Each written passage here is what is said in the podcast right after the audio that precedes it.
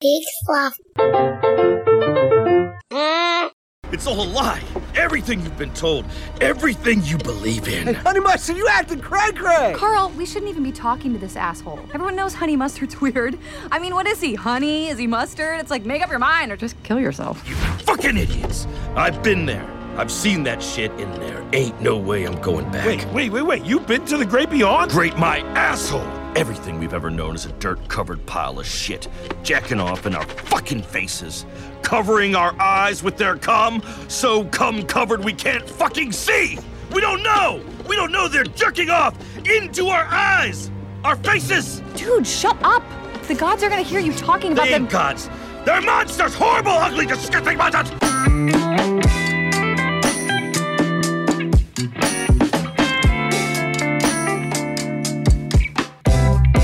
Hey, everybody, I'm Joel Murphy, And I'm Andy McIntyre. and this is Silver Linings Playback, the podcast where we watch maligned movies and we find their silver lining.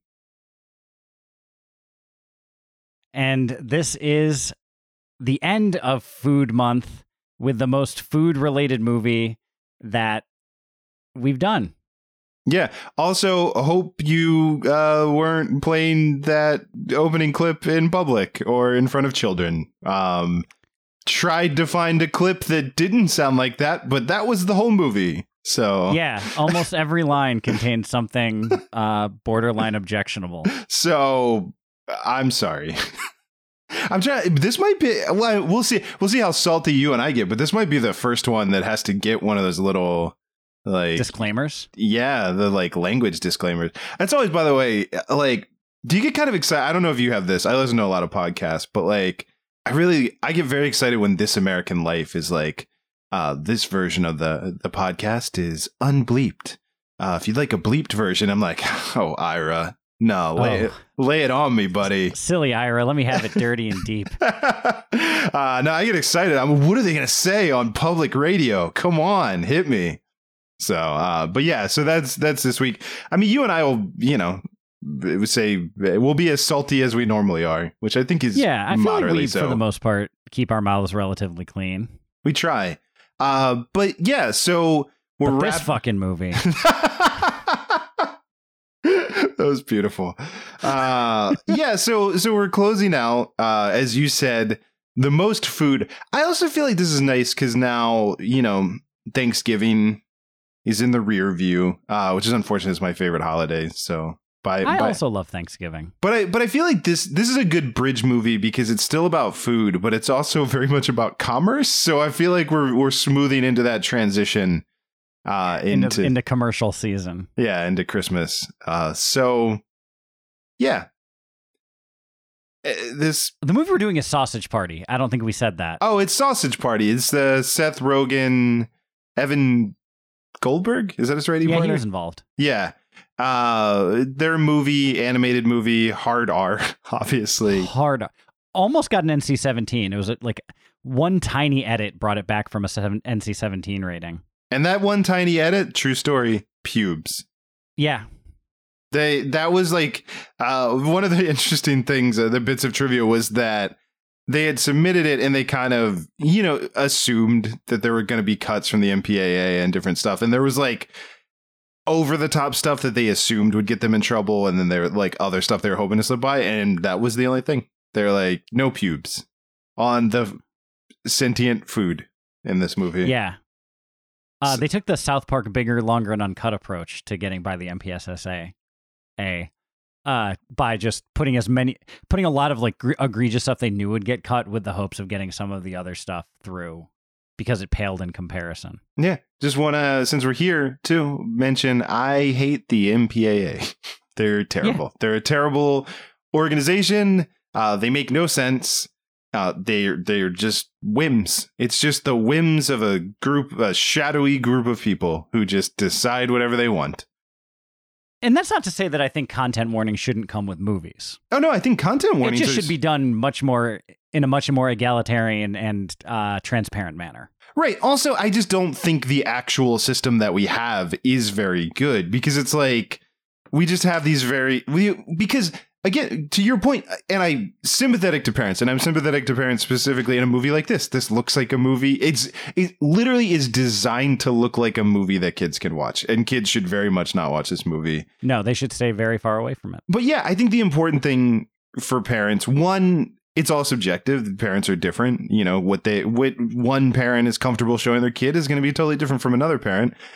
Also, what you really need to know is what's in the movie, and that is content warnings. And I think that part is important. And I think websites, you know, IMDb actually does have a lot of like they'll they'll kind of lay out uh, what's in a movie, you know, specifically for parents and stuff like that.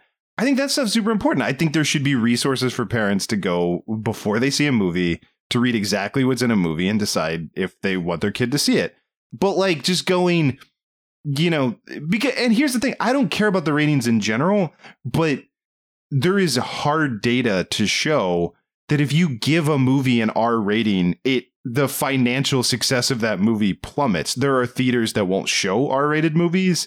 Uh, there's just like it's empirical that like the the numbers just drop and if you give a movie an NC-17 rating that movie is dead like it literally yes. No like barely any theaters will screen it and it just will lose money. And i don't think yeah. they should have that kind of power.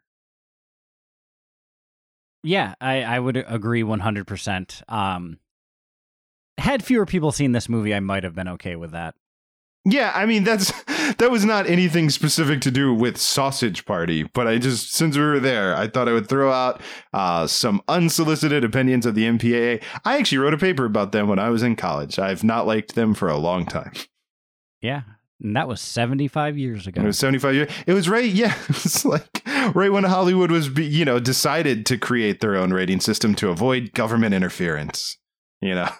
Yeah, Pre- right, right on the cusp. Yeah, it was that pre-code era, like back when Universal could make all those monster movies without getting in trouble.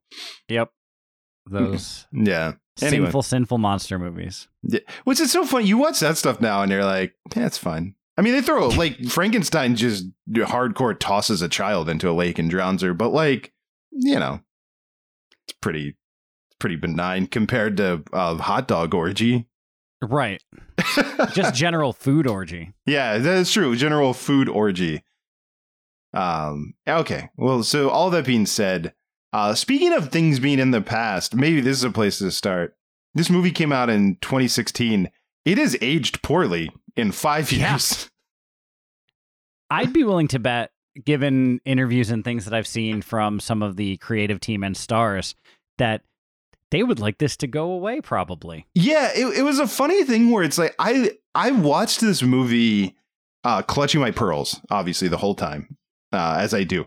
But uh, I went and looked at because I, I in my mind I knew it came out recently, but watching I was like, this had to come out like 15 years ago, right? Like somehow I'm not remembering it, but like they can't they can't be doing that like just so many things that like now it like in fi- you know it's kind of nice in a way if you think that we haven't progressed much as a society and there's a lot of reasons to believe that we haven't.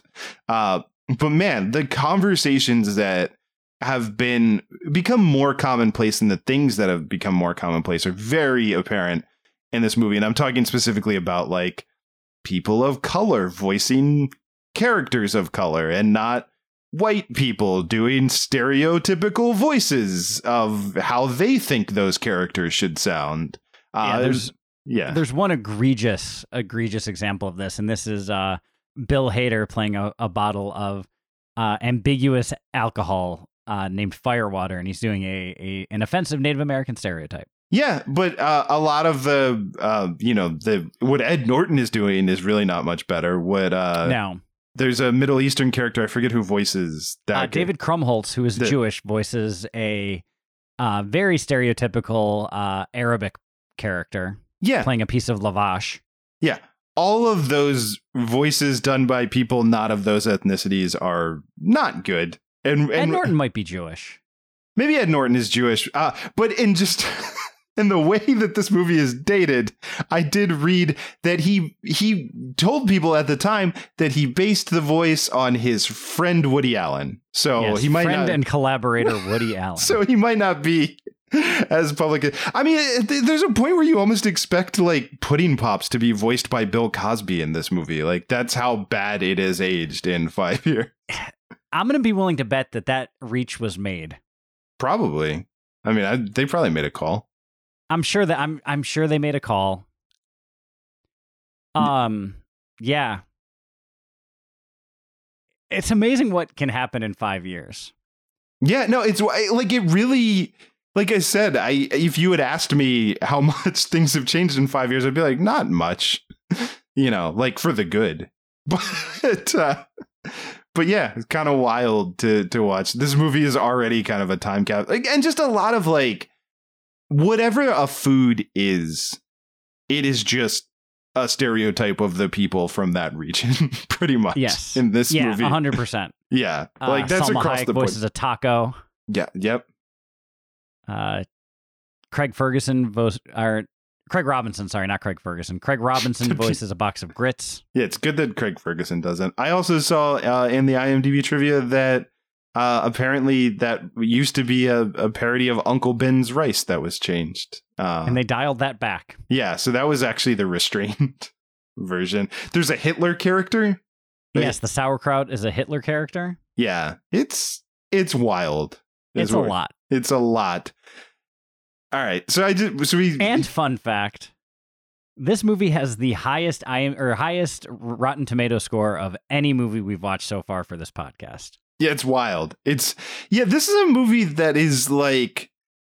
It definitely is maligned. I definitely don't feel in any way that it's a stretch to be doing it, but there is a large contingent of people that seem to love this movie uh unconditionally. Yeah, uh I don't get it. Yeah, yeah. I'm trying to. I'm trying to. Okay, where, what do you, what do you think? Where? How do we? How do we tackle the this film? Like how how do we approach it? It feels overwhelming. Yeah. There's a lot. I mean, I guess you know. Let's start with the pitch. So, it's very clearly a parody of a Disney type Pixar film. You know, something something in that vein. Uh, much like probably most specifically Toy Story, uh, where toys are sentient, but in this case, uh, food is sentient, and uh, the, it's about a bunch of food that lives in a supermarket. They all believe that to be taken out of the supermarket, they they view humans as gods, and they It's believe. essentially cats. Where yeah. they're all trying to get taken to the great beyond, which is death. Well, and yes, much like cats, they're being murdered in the end. I'm pretty. We did. You can go they back think and it's heaven, but it's just murder. It's just murder, like we yeah, like we had with uh, what was what's Jennifer Hudson? What is that cat's name? uh, Grizabella. Grizabella, who's just uh, Wicker Man style murdered at the end of that. Yes. Yeah, as For- we. Just belting out a banger of a song. Wow, that was that was the beginning of this year, wasn't it? All right, I believe that we did that. Time means nothing. I know it feels like it feels like we did that episode before this movie came out somehow. that feels more and than that's not true at all. No. But uh but yeah, you can go back and listen to our cats episode. But uh but yeah, so the food believes that to be bought means that you're ascending to some sort of uh heaven like afterlife. Uh when in fact they're being horribly murdered by humans who are unaware that this is happening, which makes all of this like just an existential hell that every Yeah. single character is living in. It- also- so much. and and I I'm not sure like it's it's interesting because I mean I know a bit of and I'll just say like I in general I like Seth Rogen like Same. Big fan. uh, um I I know a bit about him to know that he is someone who uh is Jewish but not religious like he he's not like super practicing like it, it- this movie feels like maybe it's trying to say something about religion but I I struggle to actually parse out what its view on religion is. I think if you take a step back, this movie is actually making a harsher indictment of religion than it intended. Right. um, because it's essentially saying that one of the non-perishables, uh, a group of foods that don't go bad, uh, like a Twinkie, a bottle of liquor, and a box of grits, I think are the leaders of the unperishables. All of them horrible stereotypes.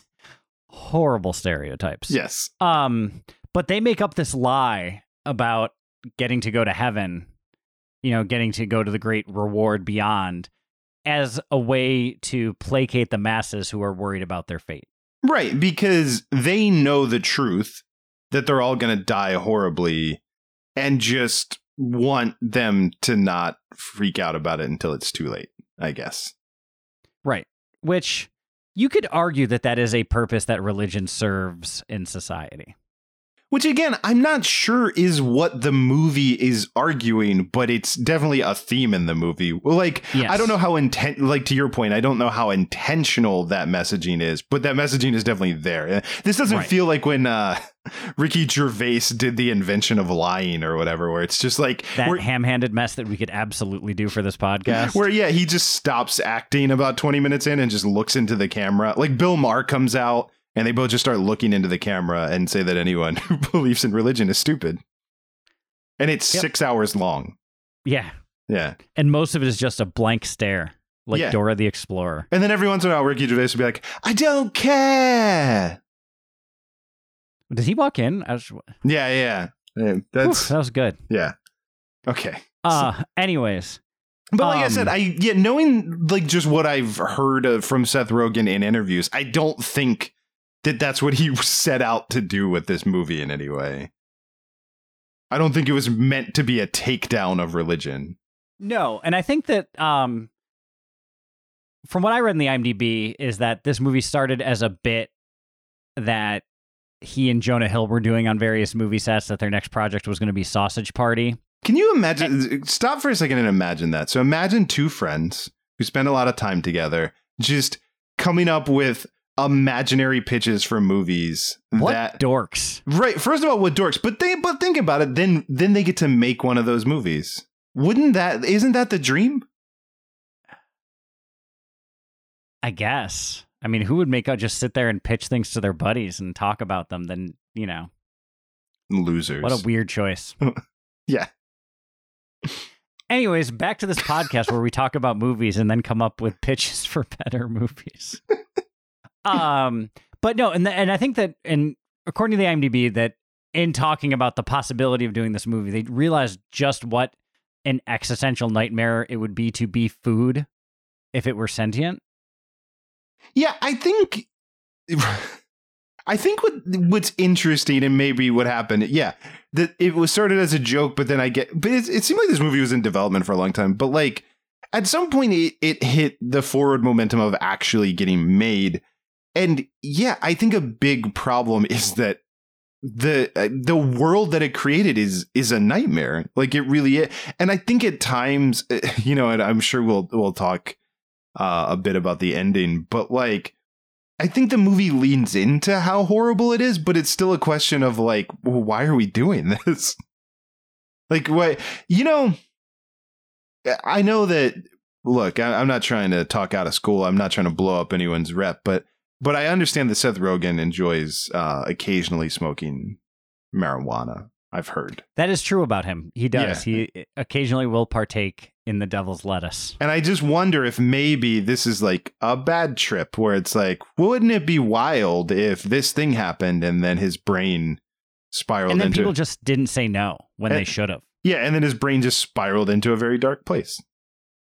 That that is I think that's a reasonable possibility. Yeah. I will just say that I I get I get like I think there's a good instinct here. I think in a I mean I I really enjoy South Park Bigger Longer I cut. I think Same. you know, in in general, I'm a fan of adult animation. Like, I, I think it's a cool thing. Uh, it's a fun medium that's very versatile, and like, it's it's it's nice to see America start to realize that you can do more with it than just kids cartoons and all of that. Uh, I I think the instinct to to do a parody of Disney is smart, and it kind of makes me think of something like Avenue Q that I really like, which I think is really right. good. That is a that's more of a Sesame Street parody or Muppets parody. But I'm saying the idea of taking something that we all grew up with and then taking do something wholesome and skewering it. yeah, and making it a, a an adult version that's funny is a good instinct. I totally get it. I just think that you know, in in not to say that like Toy Story has flawless logic, but it's pretty linear in its pitch. Toys, for whatever reason, uh, are sentient, and when you when children leave the room, the toys can interact, but they've made a pact to not interact, like not let the kids know that um they, They're alive. They're alive, and all they want in the world, all the the biggest dream for a toy is to be played with. That And you can take a step back from that and realize how terrifying that whole world is. right, that's what I'm saying. Is, is like not to say that there aren't problems, but I'm just saying as a pitch, It's, it's, very straightforward. And I think I mean uh it's and it's not unique to Toy Story. Uh the Muppets did a Christmas toy that was Mm. basically the same premise. yeah. You know, also- it's a it's a thing. And every kid in the world has imagined that their toys come to life when they're not looking. Yeah, what was that like? I'm trying to remember. There was a movie from when like when we were younger that had like army men that came to life or something. Where they were Toy like, Story. no, I'm. There's another Oh, eh, Small Soldiers. small soldiers. That's exactly what I was thinking of. Like, there's yeah, there's so there's other there's histories of this, but okay. So all of that to say, somehow, and I'm guessing because the name Sausage Party is you know like was amusing a to them, delightful pun. right? Uh, for penises. Um, but um, I think okay. So the your food is alive, but then you know again with toys, it's like you can just argue. You know, I don't know. Once the toy's finished, once it comes off the factory floor, for some reason it has a, a soul. I guess like it comes to life. The the food thing is very Because a lot of food is alive right or was alive. So first of all, there's that. So specifically with sausages, which are what the title character is, or he's a hot dog. I mean, it's called Sausage Party. Is he a hot dog or a sausage? He's a I- hot dog. Okay, so it should be called Hot Dog Party. First of all, but Well, hot dog is a type of sausage. and it's a sandwich. I mean, I'm not going to get into that fight, but a hot dog is indisputably like it is a type of sausage. is it okay? yeah, right. it is a bunch of scraps of meat stuffed into a casing and sold for consumption. So like It a cal sausage. So a calzone is a sausage No, because it's meat into a it's casing. not. It's not put into uh, an intestine casing. Okay, so anything. So if a sausage has not intestines as a casing, then it's not a sausage. All sausage has intestines. I mean, there's there's uncased sausage. God, food sucks. I hate food. Let's stop eating it. I really just. I don't know why I was trying to have a gotcha moment with you, but I. I know what you mean. I okay. So so there are hot dogs, which are a type of sausage, which I, to be honest, just learned just now. But I'm going to accept that knowledge. Um, but okay, so sausage is made from pigs, which are living Or creatures. beef or chicken or whatever. or beef or chicken, but like so pigs or cows or chickens, uh, those are all living things. Yes. So so I guess you kill that thing and then you grind it up and then you put it into a casing and then it comes to life. Yeah, Similarly, is it something in the processing that brings it to life? Because like all the vegetables that come to life are farmed. Like they're not like grow. You're not like seeing them alive on the on the plant. right? Like there's a potato that's alive. Like there's yeah, all these. There's di- tomatoes. There's the Yeah. cabbage that's a really good and corn that's a really good singer for the opening number. All right, yeah, all the corn. Um, yeah. So so you have that, but then you get into things. So like the buns are alive and they're ladies apparently. All because all sausages are men and all buns are women. Um, and but that raises a question because so flour in the movie is also sentient. like Right. bags of flour. But then there's a thing in the movie where sometimes the the packaging is what's sentient And like so every like grain of flour is not alive, but the bag of flour is alive. But then there's a at the end of the movie, there's like Mentos and the packaging of Mentos is alive, but also each individual Mento is alive. And then sometimes the packaging isn't sentient and it's more of like clothing and it's whatever. So there's I'm just saying The rules like, are fast and loose. the rules are fast and loose based on uh whatever made sense for each whatever character they're doing. Yeah. Speaking of, they don't call them actual Mentos in that, but it never occurred to me that Mentos was plural. Oh, because I just said Mento. No, it, it is. No, I, I'm saying it had. It has had. That wasn't the first time it occurred to me, but for a long time, like, uh, but I guess like Skittles, one Skittle, that makes sense. But I don't know why with Mentos, I just thought like they're just Mentos. And then, but yeah, men, one one serving of that candy is a Mento, Yeah. and it's just that I don't know why that never clicked for me for longer than it should have. Yeah. I want to put that into the world, let people know about how dumb I am. Yeah, well, I didn't know that hot dogs were sausages. So we're we're So all we're all dum dums. we're all idiots. Uh yeah, so but yeah, the what what a sentient thing is is very uh because again, so then like for the honey mustard, the it's the jar that's sentient and like the goo inside. is like, and same with jelly. Yeah. Same with the douche. Okay, so that's also a thing. We haven't talked about that yet, but like food items, but also everything that's sold in a grocery store is Right. also alive. Uh, as long as they need it to be alive for the scene, because sometimes it's just sitting on the shelf. Right. But but he- so here's the other thing. So all these things are alive, but humans don't know they're alive, but they seem to be able to move in front of humans, but unless humans ingest bath salts, uh they don't uh recognize that they're moving like cuz there's a scene where that's horrific that is horrible where this woman uh murders a lot of characters that we've been following up until that point including the character Jonah Hill is voicing that's a sausage hot dog uh whatever but uh And Michael Cera and just other characters that we've gotten to know are all in the scene. what doesn't Michael but Michael Cera Michael escapes. Cera escapes. Yeah, yeah. yeah. Uh, but when Jonah Hill dies, spoilers, I'm sorry, but uh, he and Michael Cera are in the windowsill. They're loose hot dogs standing in a windowsill, about to jump out of the window, and she stabs him through with the human character stabs the hot dog through with a knife and then cooks it. What?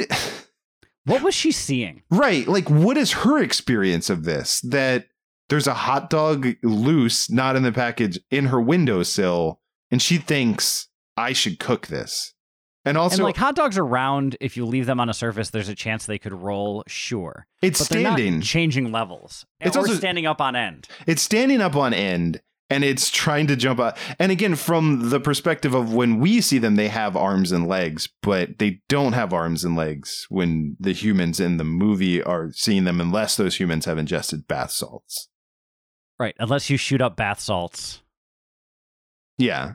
So the the, the whole the whole premise just feels very sweaty is really what we so it's terrible. Uh they learn this truth and it's a nightmare, but also it doesn't even make sense. Like it's very unclear how any of this would function. There's a piece of gum that has a, a motorized wheelchair that's a parody of Stephen Hawking.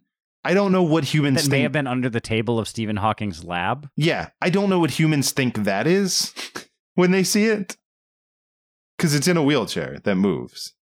Right.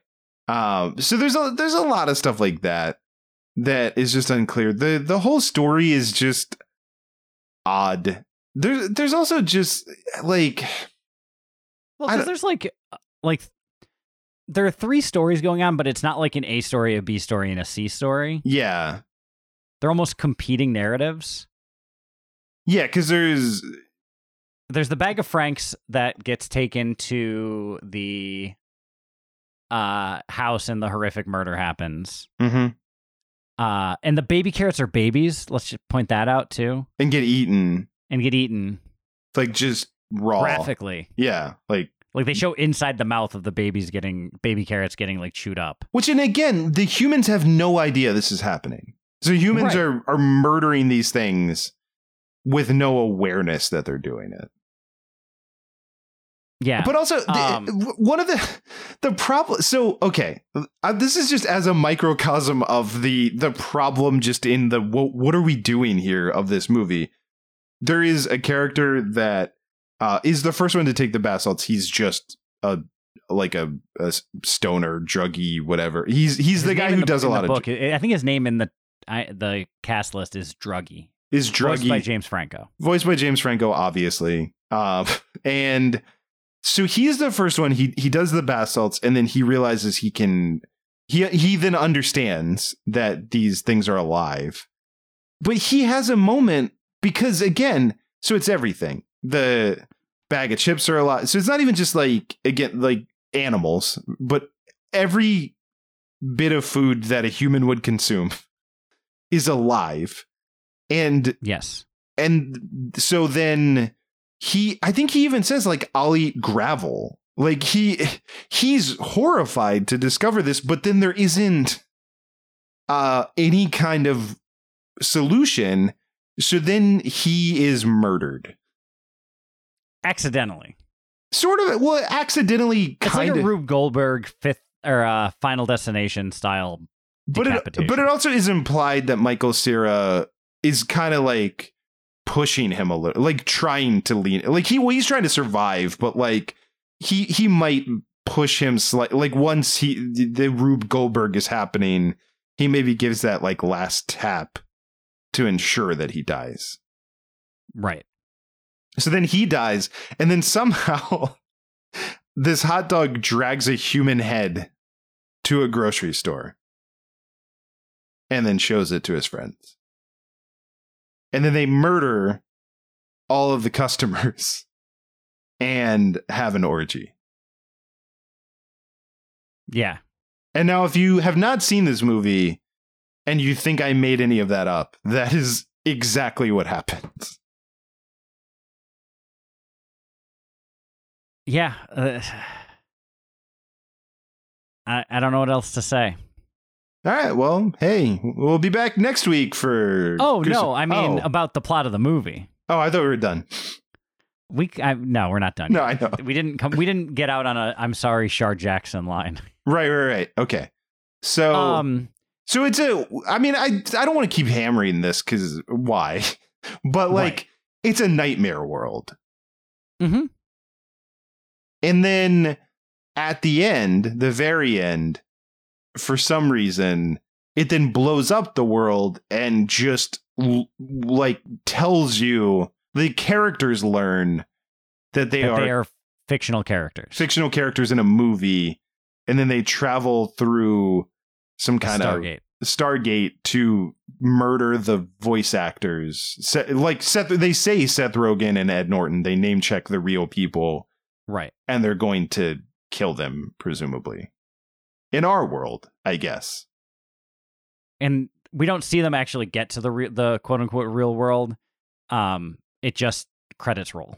I did read that they filmed this scene with Seth Rogen, Ed Norton, and I think it was Michael Cera. Like that was cut from the film. Where we actually Good. Yeah, I think they screened it and then decided not to show it. Which makes Yeah. you wonder how that screening went. That was the only note.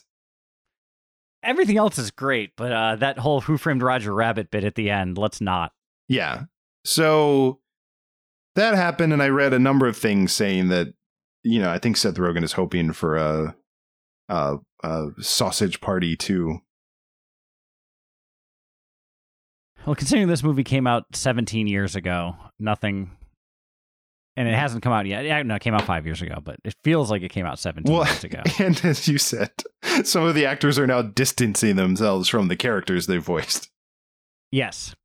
It's I like its chances. We should also just mention because we should pivot soon that uh, the animators were horribly abused uh, yes. making this. I overworked and underpaid. And some of them, in fact, were uh, fired, and uh, like the the guy who ran the animation studio like threatened to blacklist them from the industry and didn't credit them uh, in the credits because they he because like a big part of this was how cheap they were able to make it where i i think it said it cost like 20 million versus the 100 million that like a, a A disney movie typical 90 minute animated feature would make, Uh, computer animated feature would make. but it seems like the way that they got that number so cheap was by the studio is based in Toronto that doesn't have the same unions that we have here and uh, they just made all the animators uh, do unpaid overtime Right.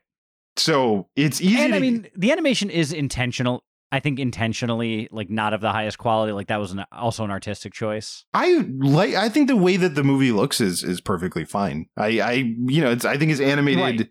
well. I don't like the, I I think it was a mistake to make the Kristen Wiig and the other ladies the hot dog buns because I don't think or at least to use the character design they did because it's a weird character design. But other than that, I I think every uh character design is great. Yeah, and what I mean to say is like, it's meant to not look like Pixar. Well, it's it's meant yeah, it's done intentionally less polished, I think. Right. Yeah. Like that that is and that's for not sure. getting into the exploitation of the animators. Yeah, but I just also did not want to finish this episode without calling that out no, because I that's think terrible. that definitely bears mentioning. Yeah. Uh, but that, other than that, I don't have anything else specific that I want to malign. I don't know if you want to try to pivot. I mean, we could hit a little harder on some of the other gross stereotypes, but eh. Yeah, like I said, they've aged badly. The, st- Yeah. stereotypes are bad. Just to make that clear one more time, uh, there's a lot of people playing ethnic stereotypes uh, that are not the ethnicity that they're playing, and they're they weren't cool in 2016, and they look much worse now, five short, long years later. Right. And I thought it was weird that the the sentient food smoked weed out of a kazoo Yeah, I don't know what that choice was. That was because it's Seth Rogen and he wants to have weed smoking in his movie. well, right, but I mean the kazoo specifically. I don't. I don't know what that was. um. Yeah, let's let's pivot. Craig Robinson will always make me laugh, Love regardless. Craig of, Robinson. regardless Yeah. of what he's doing. Uh, and I, again, everything aside about these characters and, and who they are, uh, him shouting about literal crackers That was funny. made me laugh. Uh, I thought it was great. So Craig Robinson, once again, silver lining in a maligned movie that we've done on this show, and he always will be. Always will be. Yeah, love I don't want to see the movie where that's not true. Oh God, I yeah, me neither. Uh, but yeah, he was great. I mean, the the cast in it's you know I like these people. like Yeah, I, I like basically everybody in the cast yes, to Uh, varying degrees. yes. Um, I I'm, I'm I like Bill Hader so much. I wish he was doing something else in this movie. But Yes, that's very true. uh, but yeah, everyone everyone is enjoyable. I I found it funny.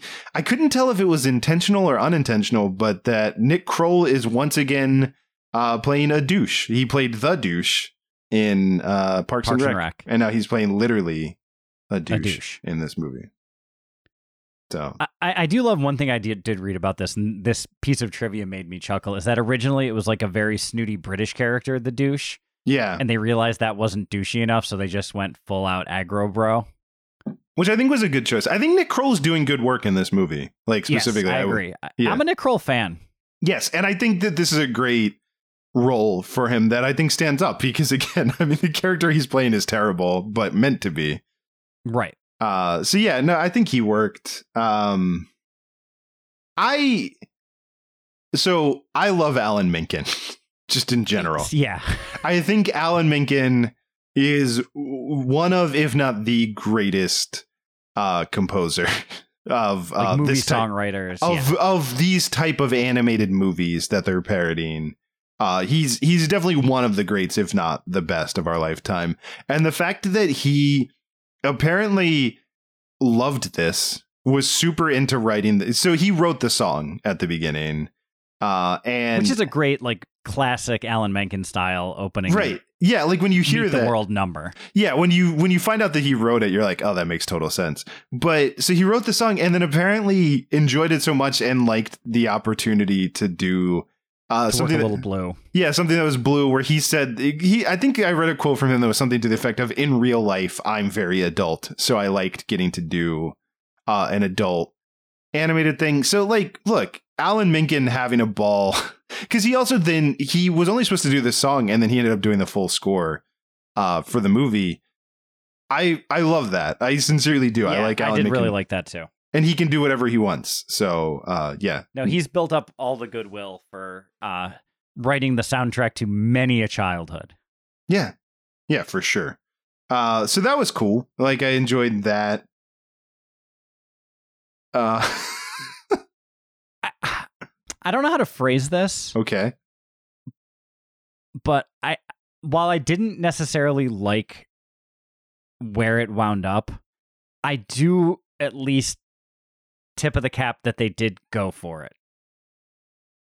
Like they put they pushed they they like they they went pedal to the metal. They they they went all out. Yeah, I mean, I think that's what I was trying to say, you know, of like while I didn't enjoy this, I I enjoy that they tried it. I think. Like I I wish that they had done a different pa- like I think there was something here, you know. I mean it I don't know, like it feels very A to A and this has probably been done on the internet already, but like even if it was like sex toys instead of regular toys or like so, you know what I mean, like there was something to be done in this adult and maybe even like maybe even sentient food if they explored the existential dread of it a little bit less in the way that Toy Story doesn't explore the existential dread of these immortal things with a soul that can potentially never die and like Well, that's the thing is like, yeah, I think one thing that they missed is, you know, parody Disney for God's sakes. The the company oh yeah the company is too powerful and and everyone should be like trying to take them down a notch if they can.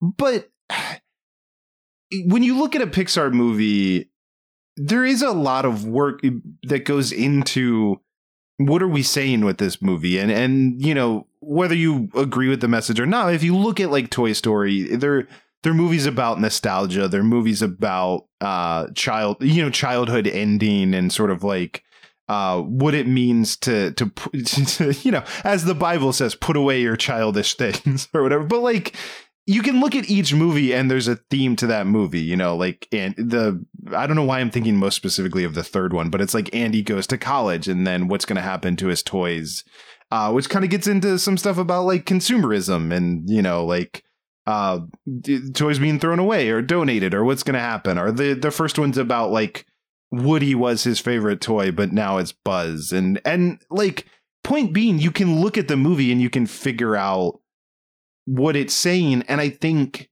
the thing that Sausage Party missed is like while it's parodying the idea of something like Toy Story, I don't think it really knows what it's saying. You know, it it doesn't know how to Yeah. Tackle the world that it created. And then I think in the end it just leans into carnage and world breaking because it doesn't know what to do with this world. Yeah, I, I I would agree with that. Um, which I think goes back to maligning it, but at the same time, like I do applaud the effort. Yeah, yeah. Sorry, I wasn't trying to malign it, but I was more just saying, like, I think that they could have done something in this world. I think they just needed to figure out what they wanted to say, you know? Yeah, And again, I'm not saying like they needed to get on a soapbox or it needed to have some deep message, but it's just like you needed a clear theme. they Like, needed an angle that they didn't seem to have. yeah, like a, just a perspective of, of what they were doing. Um, I, you know what? Fine. I'll call this a silver lining. I saw that the the animators, who, as we made it clear, were overworked, um, delivered. I think they were supposed to deliver like a nine minute sex scene, and then they they whatever they turned in was I think like twelve minutes or something. It was longer and more ridiculous, and they added a bunch of stuff uh, from what was in the script, and then that's why like the way you sort of get a montage of a lot of stuff, like they had to cut down. But I don't know. That amuses me that these poor overworked Yes. animators clearly enjoyed uh animating. making a bunch of just showing uh very sex positive orgy amongst the food. The like clearly male identifying food, having sex with each other, female identifying food, having sex with everyone, just having sex with everyone. It's a big polyamorous mess. Yes. Um, I'm not sure why Salma Hayek said taco and bacco and not baco.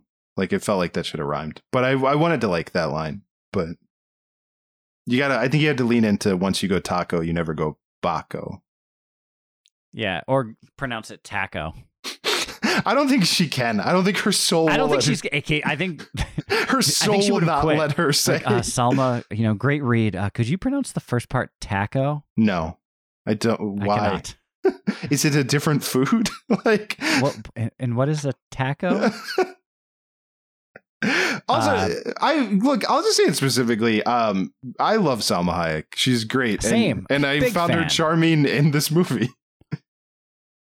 I don't just her wrestling with her own uh, sexuality was a fun, just unnecessary character bit, but she had a character deal and it played out throughout the movie. I just think weirdly we don't talk about how funny Salma Hayek actually is. Like that. You know, I mean, she like I think everybody likes her, and I think she's had a really good career. But I don't think she gets talked about. Like she gets talked about as an actor, but not as like a comedic actor specifically. Right. And because I don't think she gets to do just pure comedy enough for how talented she is. But she's Like- really good at it. Like I loved Like her. her in Thir- character in Dogma is, I think, gets some of the biggest laughs in the movie. yeah, Dogma for sure. But I was thinking like too, like Thirty Rock. She's really funny in. She is really funny in 30 Rock. like she just when she's allowed to do straight comedy, she always nails it. And yeah, I think she is funny in this. movie. Her character is bizarre in this movie, but uh, but I still it, it could be that in Spanish language stuff, she does get to do straight comedy, and we just haven't seen it because we're uncultured yokels.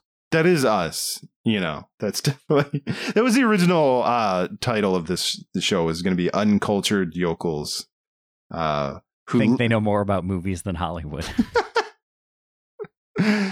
but uh, that but that one was taken. So, yeah, and that show is great. If you haven't Ah, heard it, so if you can find it, yeah, they're not as consistent as we are with weekly episodes. But man, when when an, and a new ep of uncultured yokels who think they know more than Hollywood drops, what I love insta listen from me. What I love is their dinner and a movie feature. So they'll watch a movie and they'll they'll talk about why they think it's better, but then they'll also share like a recipe for possum or Yeah. or trash stew.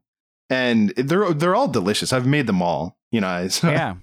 uh, I mean, and, and here's the weird thing is they say they're uncultured yokels, but they offer vegetarian and vegan alternatives for their proteins and things. Yeah, and it's also, I mean, you you're like, oh, they're making possum, and then it's like you start looking at it, it's like 13, 14 steps. You, you like just it's like very intricate.